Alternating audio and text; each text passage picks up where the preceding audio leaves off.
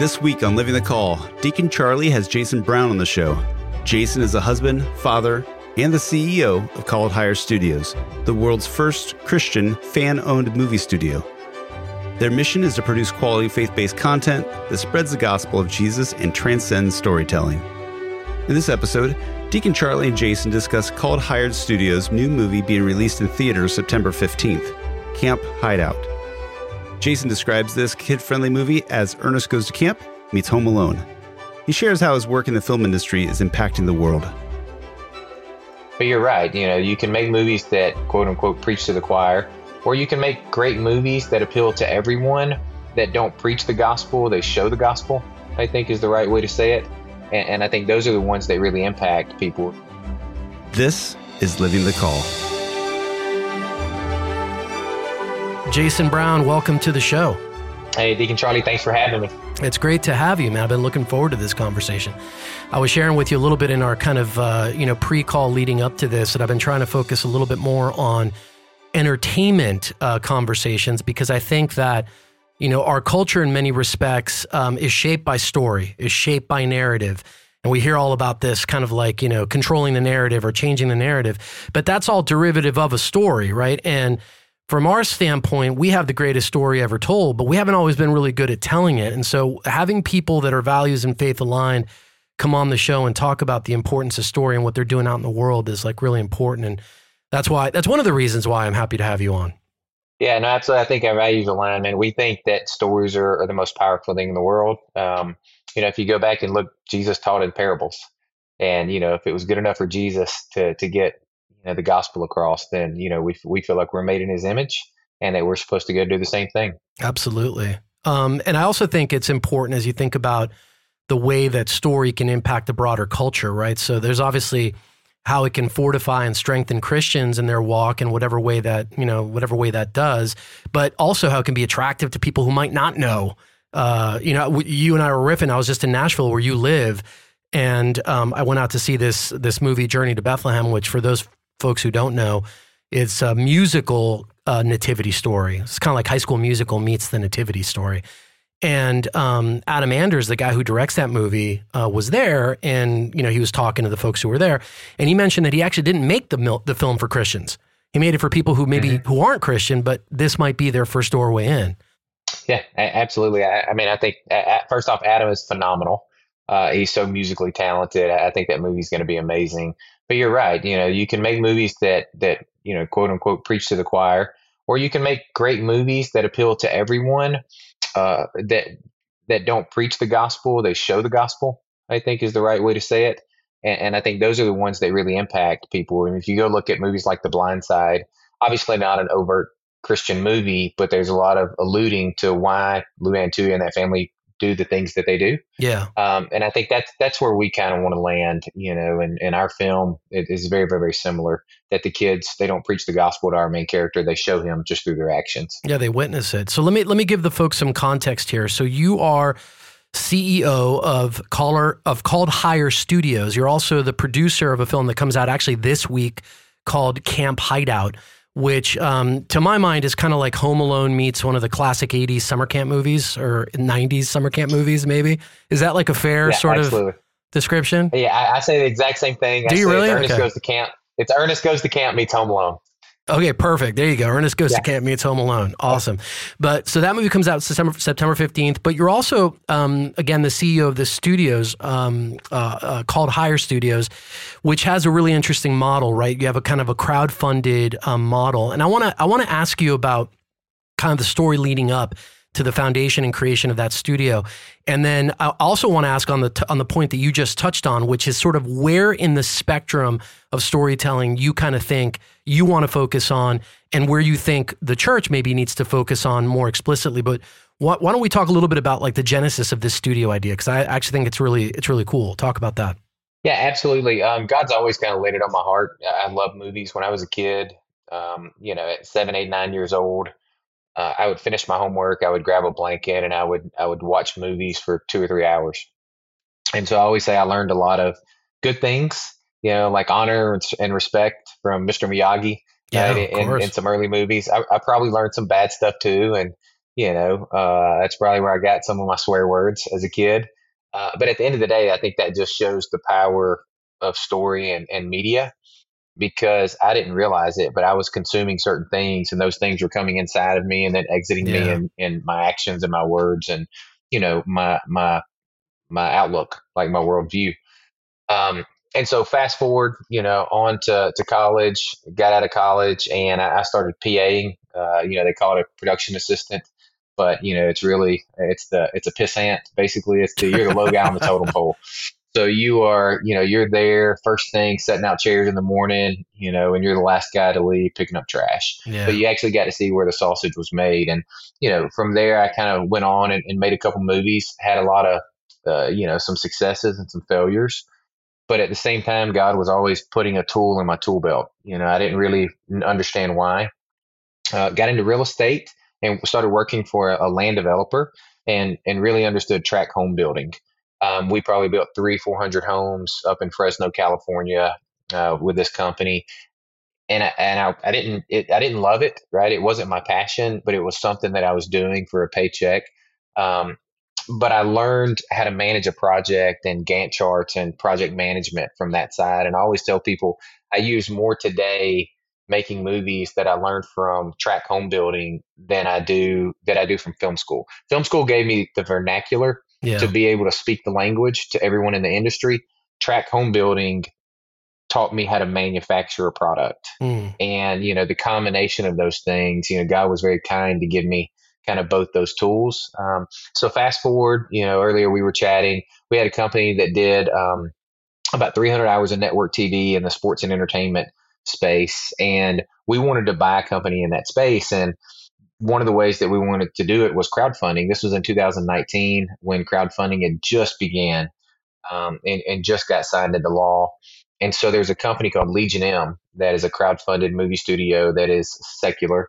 Uh, and so I called those guys up and said, Hey, you know, how did you do it? And, they were very kind and taught me how to do it. We ended up passing on that company.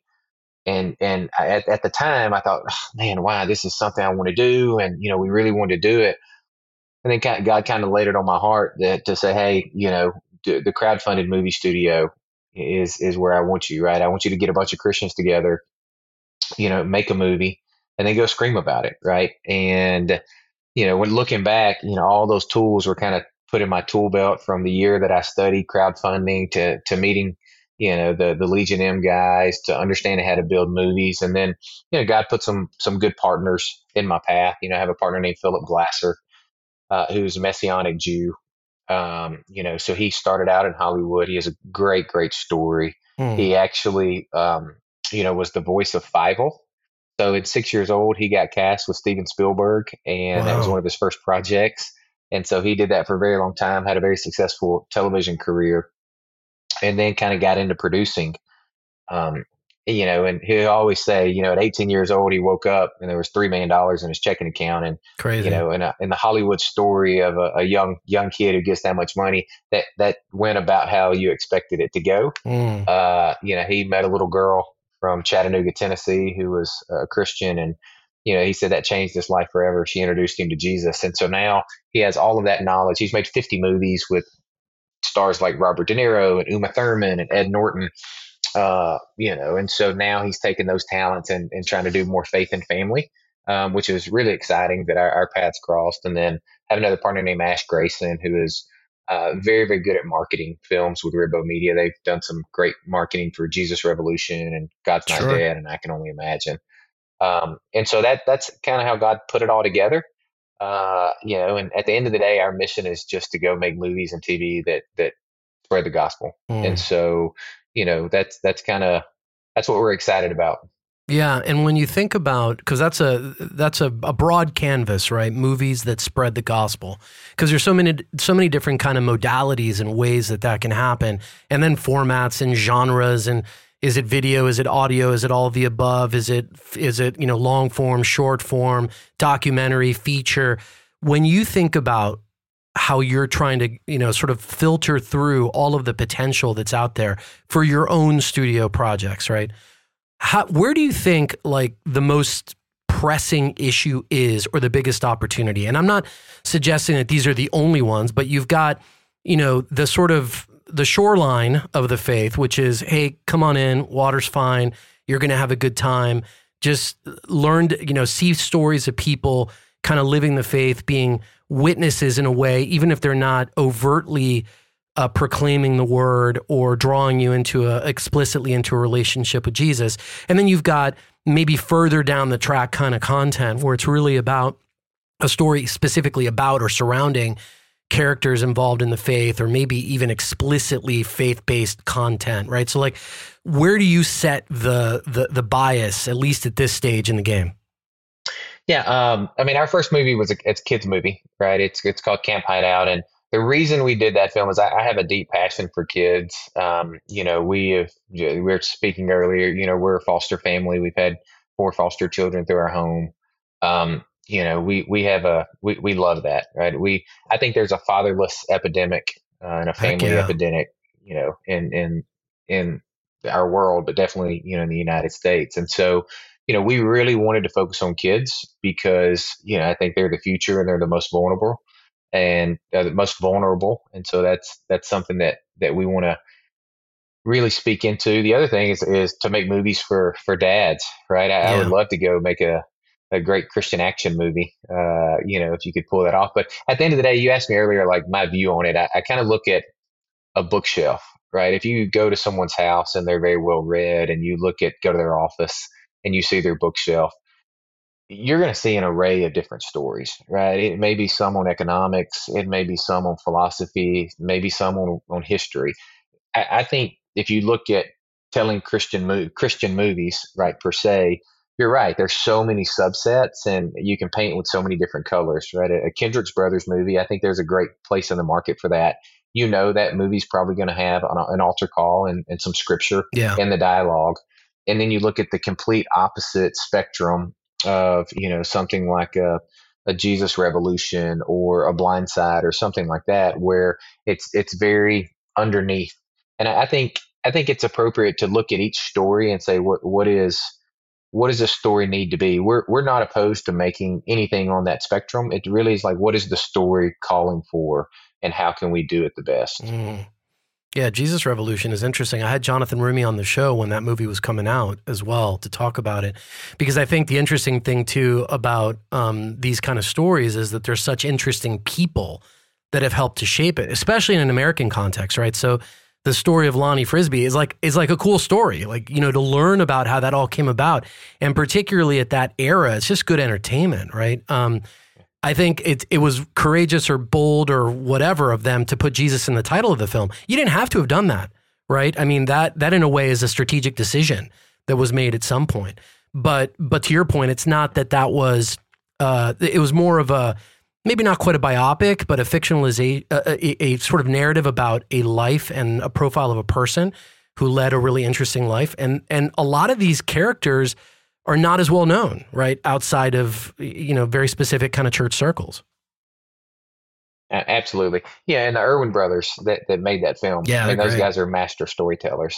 So you know they they did that one a, a, lot of justice. They they it was really good, and Jonathan is, is an amazing actor. So. Yeah, for sure. No, I mean he and it's interesting too because I've asked him that he treats uh, you know playing the character of Jesus is one thing, but he treats all of his acting as opposed to like method. He doesn't think of it as a method. He thinks of it as a ministry. It's a really cool outlook too mm. to to have that. Um, in your film, in Camp Hideout, you've got you know a number of uh, notable folks in it. Uh, the great Christopher Lloyd. Speaking of '80s movies like Karate Kid, Christopher Lloyd, Doc from uh, from Back to the Future. You've got Corbin Bleu of High School Musical fame. You've got Amanda Leighton from This Is Us. You got a number of folks uh, of folks in that. When you're when you're kind of casting this, I and maybe people are curious, like and you come across names like that, um, is that because they're sort of tied into your network and you understand that they're already open, friendly to this kind of fare, or or is it is some of these things a, kind of a happy accident that you sort of like just you know net, learn about it just on the off chance? Yeah, I mean, I would love to take all the credit for that, but that, it's not the way it happened. You know, as I alluded to earlier, Philip Glasser, you know, has been in Hollywood and you know made a lot of movies. He has a lot of relationships um, with agencies and different actors. And so it, it, was really who is the best person that we can get, you know, within the constraints of, of our film and our budget. Um, we love Corbin because, you know, he came from that high school musical world, um, very family that, you know, we actually knew Corbin or Philip, Phil knew Corbin. He's just a very good, good person. Uh, and so that was, you know, uh, a relationship that we had, similar management. Um, we had a phenomenal casting director, Roe Baker, has casted a lot of big movies, but but yeah, I think it's a combination of happy accident and then also, you know, being partners or being next to people who have been had one foot in Hollywood, right? But they still have our same values, uh, just enough to be able to get access to some of these people. Yeah. And then Christopher Lloyd, I mean, he was Doc Brown, Uncle Fester. I mean, he was so fun to be around. Yeah, he still he still got it too. He plays that sort of like uh, mischief, mischievous, kind of awkward uh, thing really well. Um, uh, and I've only seen you know the trailer for this. Obviously, the movie comes out on Friday this week, but uh, but it looks it looks really really fun. Um, I'm I'm curious too of you know the, the motivation. I know you talked about sort of the chronology leading up to. Um, to Called Higher Studios and kind of the steps that you took in your life and how God was equipping you kind of step by step with all these different tools in your tool belt. But was there kind of like a moment of inflection for you or something that said, hey, our culture's in trouble. We got to do something about this. Or was there, or was it more of a gradual thing, right? Because I think that people now, uh, increasingly, I think, are looking out and seeing just a tremendous amount of division, a lot of polarization, a lot of real difficulties. Uh, you know, everybody kind of in their corner, and are and, and are really looking for you know things that can create that point of connectivity and point of of uh, of connection between folks. For you, was it this sort of lightning bolt moment where it's like we got to do something, or is it just sort of naturally fell into place? Wow, um, I'm trying to think if there was a, a real watershed moment. Yeah, I, I, think it was more gradual. Um, you know, I think becoming a father, you really start looking and paying attention to what is trying to influence your children. And I think you know, yeah. I, I watched them watch Home Alone, and you know I quit watching the movie and I just watched watched them watch the movie, watched Home Alone, and I saw them literally belly laugh, roll off the couch. This was three or four years ago, and I quickly realized that movie, that piece of content, has my children. They could see, they could, they could sell them anything. Not only did they watch it that night, they probably watched it five or ten more times over the next two weeks. And so, you know, I quickly realized between that and YouTube and you know the social media apps it was vying for their attention so much and it's very very good at getting it and so i think that was kind of a watershed moment for me to realize that i can either talk about it right? we can either complain about it or we can actually go and try to make something right? And we can try to you know fight it. You know we can get in the fight. So i think that's probably uh at least one of the moments. You know my partner always says that it, i'd like to take credit for it but I'll, I'll give ash the credit on this one. I think we went through as a society a wave where people started realizing, hey, whatever I'm putting in my body, mm-hmm. right, affects me. And so you started to see, see gluten free and organic, right? And it was a big craze, at least in the food industry. Sure. He believes, and I, I think I agree with him, that the next wave is going to be people are going to realize what I put in my mind. You know, it, it, that's what comes out of me. And I, I think people will begin to make better choices, or at least I hope they make better choices on, you know, what they're feeding themselves from a media standpoint, because we're getting so so much stimulus from every direction. Yeah. Um, and so we want to be there to to put out some good content and and hopefully be in that don't be on that side of it too. This particular movie, Camp Hideout, what would you say are some of the, I guess, specific virtues or values or thematics that you think the film advances in in that regard? Uh, from a biblical perspective, um, I, I, think unconditional love. Right, uh, our, our lead character Noah is from the group foster care system, and he's had a bad, you know, bad run, bad family, uh, no parents. He gets hooked up with some bad guys that are very similar to Marv and Harry and Home Alone, he steals something from them and they they start chasing him and so he runs and he hides at a church camp. He thinks it's the lamest thing in the world. He has nothing you know to do yeah. nothing in common with these kids. And so he he lies to them and he he does some certain things but these kids they love him anyway right they they want to step up and and help protect him and eventually they do when the bad guys find out you know, where he is, these kids come to his aid with the counselor's help and, you know, they, they have some, some fun beating up on these guys. But in that, you're going to see elements of unconditional love, uh, forgiveness. You're going to see elements of friendship and belonging, definitely family.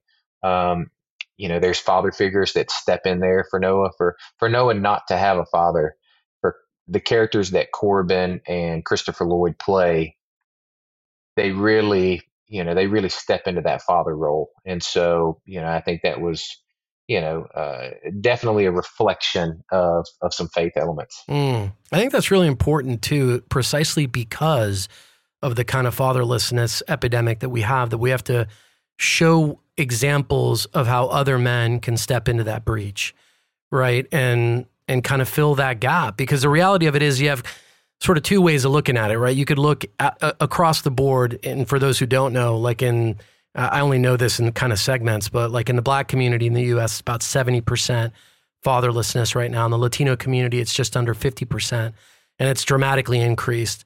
And in the sort of general population, I forget the exact stat, but I know that it's about 19 million kids right now uh, that are growing up without a dad in the house of any kind, not even, you know, adoptive or foster or whatever.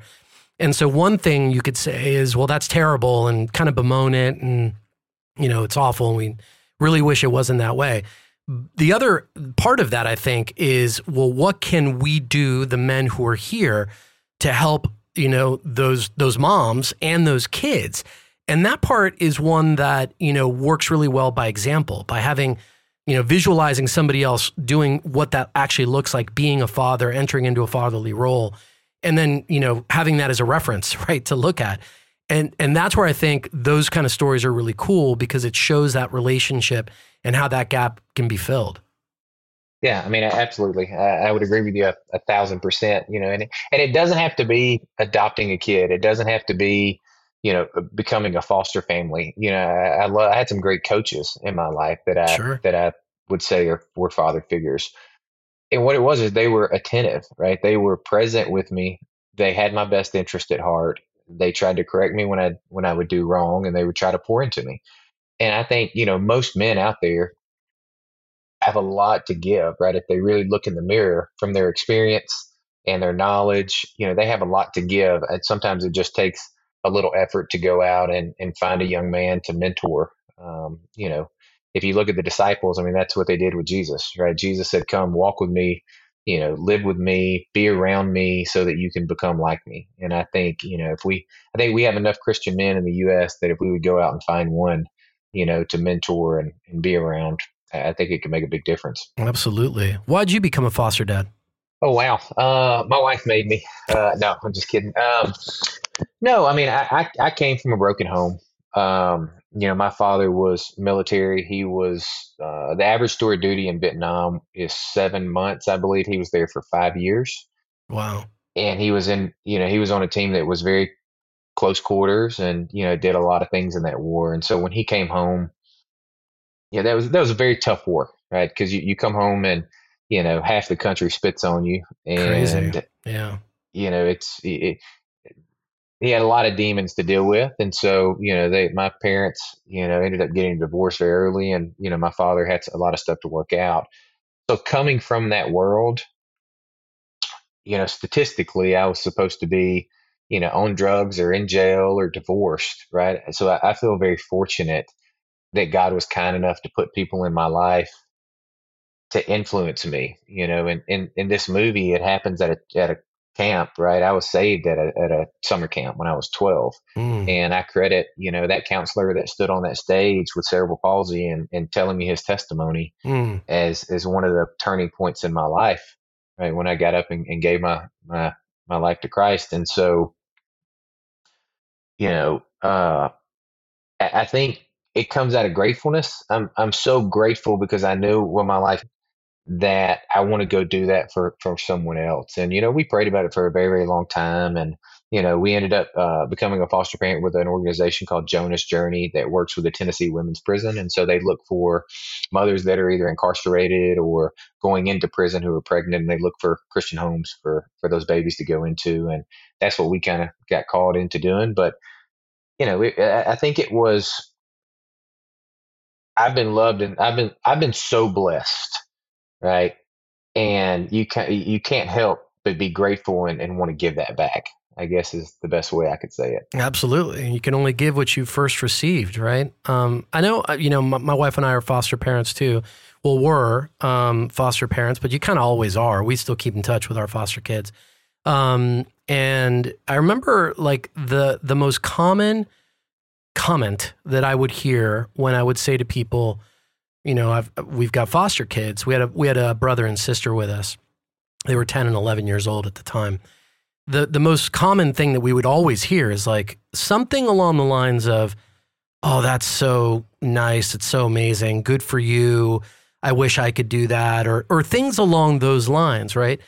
And and I'm sure you heard the same thing. And it's like you, you know, one side of you is going like, it doesn't seem all that special because it seems like something you could do, you know. And you don't want to say it exactly like that, but I think part of it is this notion that these things are so foreign, they're so crazy. It's reserved only for a few people, and it keeps it keeps everybody else sort of uh, you know outside of it. But the reality is, of uh, I'm not saying everybody's called to be a foster parent, but it's not like you know being going off into space or something or you know being some specialized mathematician these are very these are things that require some vulnerability and some openness and you have to be able to risk things for the better the betterment of somebody else, but it's not like this deeply specialized skill. And yet it's so easy for people in general to just go, oh, that must be for something somebody else, not for me.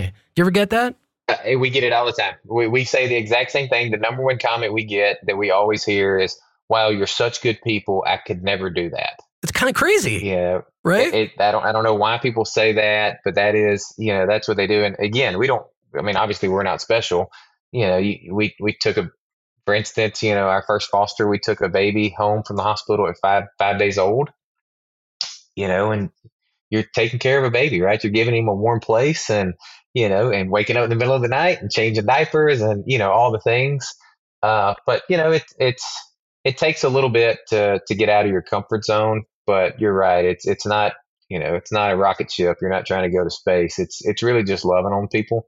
Um, you know, and I, I would say this: we're we're the same way you know, I always say God took our foster baby away because the mother got out of prison and, you know, we turned the baby back over, which was a very, very hard day.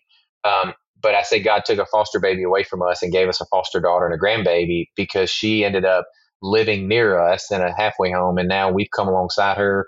She goes to church with us. You know, we're actually throwing, uh, you know, her little boy a, a two year birthday party this Saturday. And so we've become mentors to her, my awesome. wife, you know, yeah. since her Bible, you know, they, they talk about the Bible. And so it, it's, it's fun to, to see that and, and know that, you know, you're not changing a kid's life. You could potentially be changing an entire generation. Of course. And you're giving God a chance to work with all that connectivity and that network effect. And, you know, you look back on something five years later and go like, oh, this is what you were doing. It wasn't the initial thing. It was mm-hmm. this other thing right? So it's kind of one of those things you can only comes into full picture in the rearview mirror. Um, you know, I, I think the interesting thing about just like you said, loving on somebody is love is one of those is the only thing in the universe that increases as you give it out, right? The more you spend of it, the more you get to give. And and it's it's sort of like a misunderstanding of that because I think people when they think about fostering in particular think of that moment when you have to give the kid back, right? Like, I don't know if I hmm. can go through that pain to go through that separation. And it's this sort of all or nothing calculus. But they're not thinking about, you know, the, the moments where you're loving, receiving love, the after effect, what impact that can have more broadly. And the fact that, you know, if somebody's in need at that moment, the, the, the right thing to do, whether you're Christian or not, is to sort of help them, right? In whatever way, whatever that means. It's like we start getting into this sort of future planning thing, and that keeps people from taking that initial step when the opportunity is right in front of them. Yeah, absolutely. I have to ask. I know it's your show, but I want to ask. What do you, you know? How, how long have you been fostering, and have you, what have you learned out of it? What, oh, you, what do you think God has taught you from it? You you can ask as many questions as you want. I love it. Um, yeah. So we we fostered for all told, I think it was just shy of two years brother and sister, 11 and 12 years old. I mean, I think some of what I've shared just even now is some of the things that that that I learned is you know this idea of the investment of love and the investment of caring and passing on the things I learned from my own father, hopefully just the good stuff that I learned from my dad and from my mom are things that can take root in the heart of somebody else that they can go and spread out in the rest of the world. Obviously the faith experience of my household because if you're living in my house you're going to get some jesus. That's just the reality of it okay? Mm. and if it's not for me it's going to be for my wife. Um, so so all of that is you know w- is a is a huge part of the the the benefit obviously and then so many things that I wouldn't ha- have experienced were it not for this brother sister right some of the things that my other kids didn't experience that they needed like uh, like the the girl my foster daughter had a kind of a learning disability. I don't know if it was dyslexia. We never got to the end of it, but she had a lot of problems like studying and doing work, like simple elementary school work. So we had to spend a lot of time with her. But in doing that and kind of being forced to come up with the ways to educate that were different from the ways we brought up our kids, like that just makes me better. You know what I mean? That kind of that's like a yeah. gift to me. So so there was just so many things and I thought, well, if they weren't here, I wouldn't have that. You know what I mean? I wouldn't have that. So it adds to your bandwidth, it adds to your wisdom, it adds to your relatability to other people. I mean, there's just so many different benefits, you know. Um, but uh, but yeah, we did it for you know just shy of two years, and uh, I'm also an adoptive dad, and I've got sponsor kids. You know, I got biological kids, I got step kids, I got like all the facets of fatherhood. God's been good to me in that regard. I like it. Stepping stepping in the gap. That's it. Trying to. You know, we got certainly got a lot of demand for it, so why not? Um, hey, Jason. F- so for folks to like, uh, obviously, we want them to go see the movie. Movie comes out on Friday, September fifteenth. Where can they see it? So it's going to be in uh, probably a thousand screens across the nation. Cool. Uh, they can go check it out on camphideoutmovie.com uh, to go find showtimes. But yeah, it should be in you know theaters in most major markets, and you know it starts on Friday. We're hoping it has a long run uh, you know, probably be in theaters at least two or three weeks, and depending on how it does, could be longer. Where's Where's it going after for streaming and stuff like that? Do you know yet? I'm not sure. I'm pretty sure it's going to end up on Hulu. Uh, obviously, it'll be for sale, and you you, sh- you should be able to rent it or buy it through most of the the different platforms. But I think eventually it'll end up on Hulu. Very cool. And then what about folks who might want to learn more about uh, Called Higher and how they can perhaps get involved to own a piece of these movies in the future? Yeah, actually, They can go to calledhigherstudios.com uh, or just Google Called Higher Studios and it should pop up. And, you know, they, they should be able to, to, to learn all about us. Uh, I think, you know, like I said earlier, we're owned probably by, right now we have an offering open that closes on Friday. When this offering closes, I think we'll be close to seven, 7,500 investors that, that own our company all across the world, most in the U.S., but you know we have some international, and it's people, everyday people, right, who invest $100 or $500 or $5,000 and, you know, all came together to go and make something. So, yeah, that's huge. That's, I, I, lo- I love the model. And I think it's very, that whole democratization of all these business models is really cool. And um, definitely would encourage uh, this audience to go check that out if you want to to actually help make what is ultimately a very, you know, these are complex productions. They take a lot of time you got to source scripts, you got to develop them, you got to attach talent and showrunners and do all that good stuff. And it takes a minute to do. And most of us won't have an opportunity to, to directly be involved in the production of of you know film projects, especially ones that are good for the kingdom. So if you want to do that, you can definitely go check out Called Higher uh, Studios. Jason, anytime you're in LA, my friend, love to continue the conversation. I know I got to cut you loose because you got to go pick up kids. Yeah. But uh, I really appreciate you uh, you spending a few minutes with me. No, I enjoy it. We try to get to Los Angeles. We always have meetings there. But you know, going back to what you just said, if if, if they go see the movie, they're probably going to see three or four investors uh, in the movie. So we actually had some investors come on set, and there are extras in the movie, and you know, in different cool. scenes, and you know, it was cool to get. It was cool to talk to them. Right. And, and literally it started from a place where they probably saw a Facebook ad, clicked on it, put in a hundred dollars and then fast forward two years down the road, you know, they're in, in makeup and wardrobe and going out on the movie set, which was pretty cool. But yeah, it, it's exciting to get to do some stuff like that and to watch our investors kind of light up when that happens. But yeah, if we make it out to Los Angeles, I'm sure we do. Would love to love to break bread. Awesome. Well, then I take it back. If you uh, if you become an investor, you actually might be involved in a physical production. there you go. That's good. That's good. All right, Jason. Well, listen. Uh, my prayers for you and your company, your film, for a big open on uh, Friday, September fifteenth, and for you to have uh, you, know for the prosperity of all of your work and and, and all of this uh, this great content creation for the good of the kingdom. You can count on my prayers. A real privilege to meet you. Thank you for coming on the show. Yeah, absolutely, Deacon Charlie. Thank you for doing this show and for having us on and everything that you do. And thanks to your listeners for taking the time to listen and you know, hopefully, uh, hopefully they got something out of it, and we can all all go glorify God together. Amen. If you're listening to our voices, that means it's time to subscribe to this show. Share this episode. Maybe somebody who has an interest in uh, in entertainment, or maybe a family who's looking for just you know the kind of fare that they can feel good about watching with their family, and uh, help this you know show this particular episode and what Jason is doing with this studio and this film be a moment of inspiration for them. We'll see you again next time on Living the Call.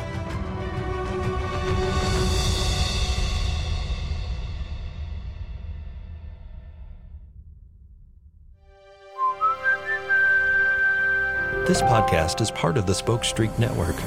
For more great podcasts, visit spokestreet.com.